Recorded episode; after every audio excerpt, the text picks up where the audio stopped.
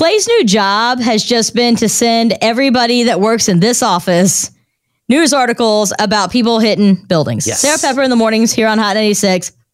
This one in Owensboro. Mm-hmm. This is sad because it's a shelter in Owensboro.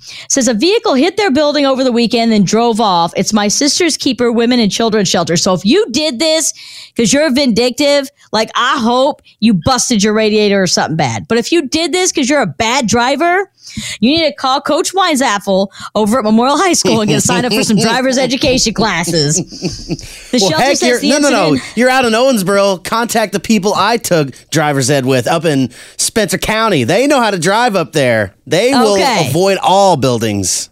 all buildings at all. You know what? Maybe that's what we're messing up on. By the way, we do want to let you know the good news is the shelter says the incident will not stop them from helping Good. people in need. Good. Let's get back to this. Yes. Maybe that's what maybe that's what we're missing here. Because I remember driver's education.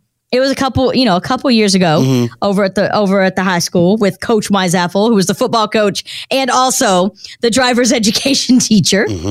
But I remember us practicing left turns, right turns, merging onto the Lloyd Expressway, parallel parking, and the most terrifying moment ever of driver's education, driving downtown with the one way streets where Brandy Deutsch turned the wrong way down a one way street. And I, I, when they say you see Jesus before you die, they not lying. And that's not just because it was Catholic schools, driver's education. I'll tell you this: whenever I was the first, the first day that I got behind the wheel in my driver's ed class, almost hit a deer. I hit a bird on the windshield.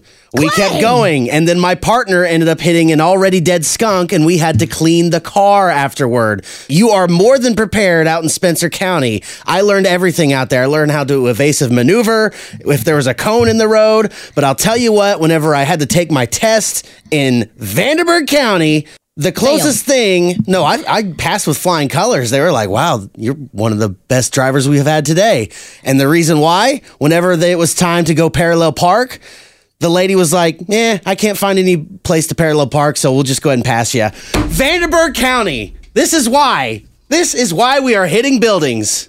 So you're saying the educational system failed you here in Vanderburgh County. Here's the deal. Are you a driver's education teacher or were you also in the car with someone who was really bad?